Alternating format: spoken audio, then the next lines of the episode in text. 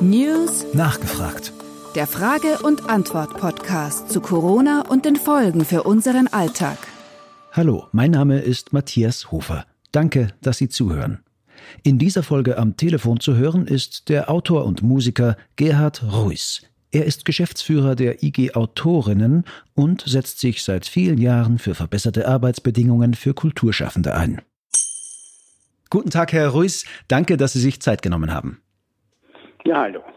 Am 1. Juli sind Sie mit Kolleginnen aus diversen Kunstsparten auf die Straße gegangen und haben durch einen Schweigemarsch auf die Situation der Kulturbranche aufmerksam machen wollen. Was genau sind denn Ihre Forderungen?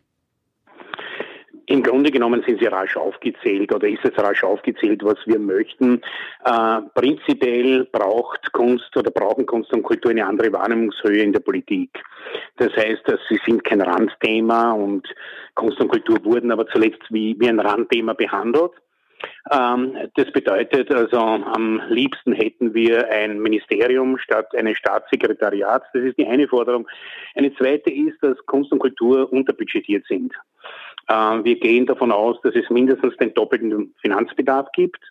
Das Dritte ist, äh, und das war der Anlass zugleich auch für den Schweigemarsch, dass die Unterstützungsleistungen äh, bis heute nur sehr schleppend bis gar nicht eingetroffen sind. Mhm. Das heißt, es gibt eine gewisse Dringlichkeit für die Unterstützungsnotwendigkeiten. Wir sind schließlich jetzt schon im vierten Monat des Stillstands und es steht der Sommer unmittelbar bevor. Wir können eigentlich nur sehr eingeschränkt spielen äh, oder Geld verdienen.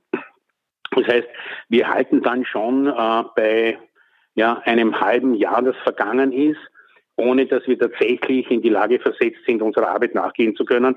Man kann sich vorstellen, dass das einigermaßen dringend wird. Das soll sich ja jetzt ändern in den nächsten Tagen, was wir sehr hoffen.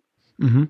Es gibt ja seit Mitte Mai mit Andrea Mayer, die auf Ulrike Lunacek gefolgt ist, eine neue Kulturstaatssekretärin. Wie zufrieden sind Sie mit der neuen politischen Vertretung Ihrer Branche? Von den fachlichen Voraussetzungen her ist äh, die neue Staatssekretärin eine Idealbesetzung. Da brauchen wir gar nicht viel drüber reden. Äh, sie kennt die Kunst und Kultur in- und auswendig. Sie hat viele, viele Jahre mit Materien der Kunst und Kultur zu tun gehabt, mit Angelegenheiten der Kunst und Kultur zu tun gehabt und hat sicher keine Verständnisschwierigkeiten, was unseren Bedarf betrifft. Ähm, das Zweite ist aber, ist sie durchsetzungsfähig genug? Das heißt, sie ist ja nicht die einzig maßgeblich in der Regierung für Kunst- und Kulturangelegenheiten. Das betrifft ja wohl auch in erster Linie das Finanzministerium, ihren eigenen Minister, den Vizekanzler das Finanzministerium und viele, viele angrenzende Ressorts, übrigens auch den Sozialminister, mhm. die für bessere Ausgangsvoraussetzungen sorgen könnten, als sie derzeit sind. Mhm. Sie haben schon erwähnt, äh, das Kulturstaatssekretariat mit äh, Andrea Mayer und damit alle Kulturthemen sind ja dem Vizekanzler Kogler unterstellt, der mhm. als Bundesminister für Kunst, Kultur, aber auch öffentlichen Dienst und Sport mhm. vielerlei Themen zu bearbeiten hat. Wie hilfreich wäre ein eigenes Ministerium für Kunst und Kultur?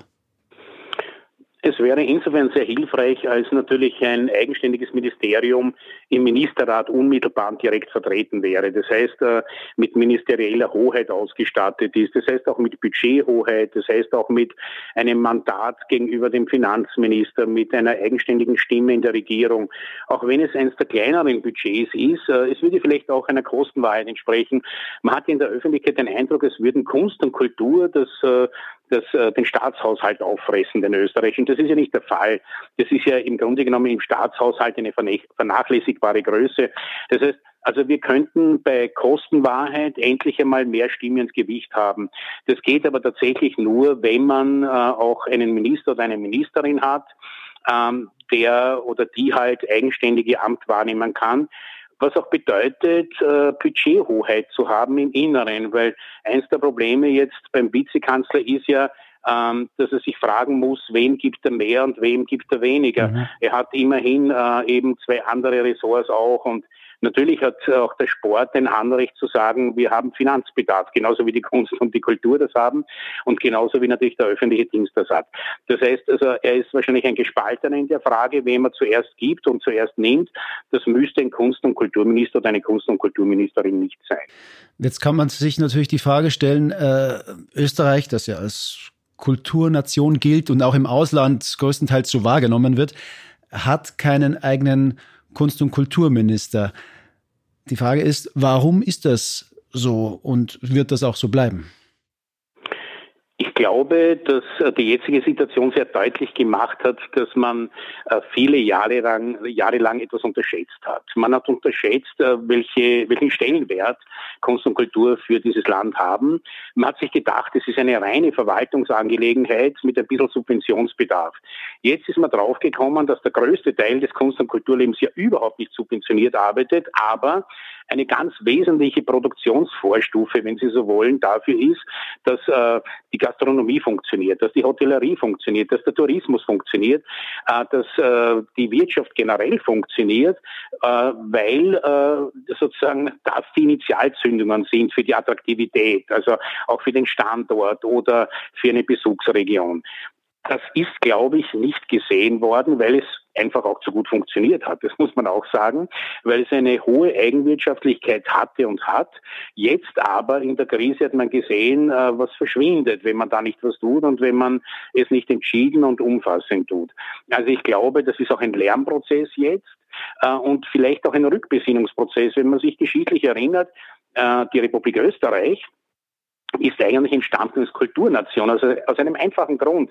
Äh, die wirtschaftliche Kapazität ist verloren gegangen, äh, die Agrarwirtschaft ist zu großen Teilen verloren gegangen nach 1918 und dann hat Österreich begonnen, auf sich als Kulturland zu setzen, als Kulturnation Österreich. Und ein wesentliches Indiz dafür ist ja, dass die, Fest, die Salzburger Festspiele gegründet wurden, um dem Nachdruck zu verleihen. Und die Salzburger Festspiele haben ja wohl inzwischen eine unübersehbare Geltung im Kulturleben äh, nicht nur Österreichs, sondern wie ich auch glaube Europas und weit darüber hinaus. Und das gilt übrigens für ganz, ganz vieles im österreichischen Kunst- und Kulturleben. Hm. Sie haben den Stellenwert von Kunst und Kultur äh, erwähnt. Das ist ja in verschiedenen Milieus ganz unterschiedlich. Äh, und am Anfang der Corona-Krise wurde dieser Stellenwert äh, der Kultur auch von der Politik vergessen oder hinten angestellt. Mittlerweile wurde an vielen Stellen immer wieder darauf hingewiesen, wie groß denn die sogenannte Umwegrentabilität sei, also dass da durchaus viel Geld dran hänge. Sie haben es auch erwähnt, äh, mhm. sei es in der Gastronomie oder in, äh, in der Konzertbranche. Aber ganz prinzipiell, und jetzt wird es vielleicht ein bisschen philosophisch, ist es nicht genau ein Teil des Wesens der Kunst, dass sie nicht unbedingt etwas abwerfen muss und rentabel sein muss, sondern einfach nur um ihrer selbst willen da ist? Und was sagt das über unsere Gesellschaft aus, wenn wir Kunst und Kultur nur haben wollen, wenn es sich rentiert? Das sagt sehr viel über unsere Gesellschaft aus. Es sagt aus, dass es ein sehr schwach entwickeltes Bewusstsein gibt äh, darüber, was für das Funktionieren der Gesellschaft lebensnotwendig ist. Ich würde sagen, Kunst und Kultur gehören jenseits des Ökonomischen natürlich auch zu dem, dass eine Gesellschaft, ein gesellschaftliches Miteinander funktionieren kann. Ähm, eine Gesellschaft, die auf Bildung verzichtet, kann nicht funktionieren.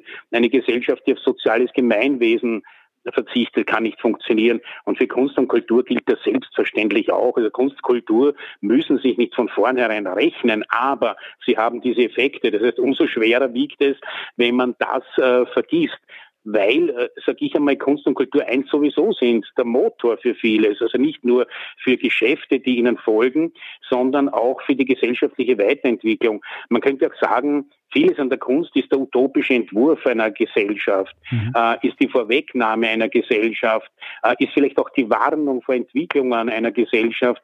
Das heißt, äh, es schafft auch Realitäten, bevor die noch beginnen, Wirklichkeit zu werden. Also ist von einem unschätzbaren Wert, den man gar nicht nur so sehen kann, dass man sagt, naja, das Gesicherte, wir reden jetzt hier nur vom Gesicherten, das Gesicherte bringt auch Geld und das andere darf uns nichts kosten, weil es sowieso existiert, weil es sowieso äh, sich entwickelt. Aber Tatsache ist, auch das, was sich sowieso entwickelt, braucht zumindest irgendeine Art von Existenzgrundlage und dafür, glaube ich, hat äh, das Gemeinwesen schon zu sorgen. Mhm.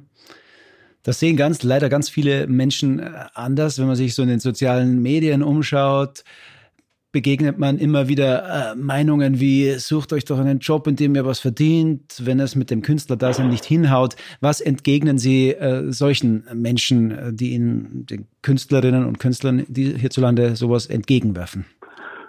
Die meisten haben ja keine Ahnung von der, von der Lebensrealität der Künstlerinnen und Künstler. Sonst wüssten sie, dass der größte Teil der Künstlerinnen und Künstler ja die, die, die eigene Tätigkeit subventioniert durch Brottätigkeiten, durch andere Tätigkeiten. Das heißt, wir sind ja weit davon weg zu sagen, der Staat soll uns aushalten oder finanzieren. Mhm. Wir sind allerdings schon der Meinung, wenn uns der Staat unsere Arbeitsmöglichkeiten wegnimmt, dann muss er für einen Ausgleich sorgen. Also der Meinung muss man auch sein, der muss auch jeder andere und jede andere sein, der die in diesem Land äh, einem Erwerb nachgeht. Nichts anderes tun wir, äh, dass wir aber zum Beispiel eine soziale Realität haben, die die meisten gar nicht kennen, das äh, sozusagen sollte spätestens jetzt klar werden. Also ich möchte all denen sagen, die sagen, also wir haben es eh nur gut, ähm, möchte ich fragen, ob sie denn auch ohne Arbeitslosenversicherung existieren, ob sie denn auch äh, keinen Zugang äh, zu Krankengeld haben oder ähnliche Dinge. Äh, wir haben das alles nicht. Was wir haben ist, wir haben uns und unsere Erwerbsfähigkeit. Letztlich leben wir so gesehen von einem Tag auf den anderen. Wenn uns Aufträge wegbrechen, wenn wir keine Möglichkeiten haben aufzutreten, dann haben wir auch kein Einkommen. Das hat gar nichts damit zu tun, ob das jetzt besser oder schlechter ist, sondern es hat damit zu tun, dass äh, das Kunst- und Kulturgeschehen anders funktioniert. Wir treten dauernd in Vorlagen. Also wenn ich als Autor zum Beispiel ein neues Buch habe, leiste ich bereits im Vorhinein ein Jahr oder zwei Jahre Schreibarbeit, die von niemandem bezahlt ist. Die bezahle ich mir selber durch entweder geschicktes Umschichten von Einnahmen oder eben durch Verdienen in anderen Jobs. Also man muss uns gar nicht empfehlen, wir sollen uns Jobs suchen, wir haben sie schon längst. Mhm. Ganz zum Abschluss, wie groß ist Ihre Hoffnung, dass wir alle gestärkt aus dieser Krise hervorgehen können? Na, wenn wir guten Willens sind, dann könnten wir was gelernt haben aus den letzten Monaten und aus den kommenden Monaten, nämlich, dass es, dass es auf ein paar Dinge mehr im Leben ankommt und auf ein paar andere weniger im Leben ankommt. Das heißt, wenn uns das, was wir als selbstverständlich erachten, einmal wegbricht oder nicht mehr zur Verfügung steht, dann äh, weiß man, was einem fehlen kann. Ich glaube, dass jetzt so vieles äh, reduziert worden ist auf das Elementare. Was ist denn zum Leben unbedingt notwendig und was kann man sich zusätzlich auch noch gönnen, wenn man ohnehin das zum Elementaren, zum, zum Elementaren gehörende über das, über das verfügt. Also ich glaube, dass es sehr wohl sowas wie Rückbesinnung gegeben hat. Natürlich kann man alles ignorieren, wenn man möchte. Und ich glaube sehr wohl, dass es äh, Erkenntnisgewinne gibt, nämlich was zählt denn wirklich, was ist denn wirklich entscheidend und da denke ich mir, da hat doch der eine oder die andere gelernt, dass Kunst und Kultur ganz maßgebliche bis maßstäbliche Faktoren in Österreich sind. Also ein Hoffnungsschimmer am Horizont in Corona-Zeiten. Vielen Dank, Herr Ruiz, für äh, Ihre Meinung und Ihre Ausführungen. Vielen Dank okay. und auf Wiederhören. Ja, Wiederhören.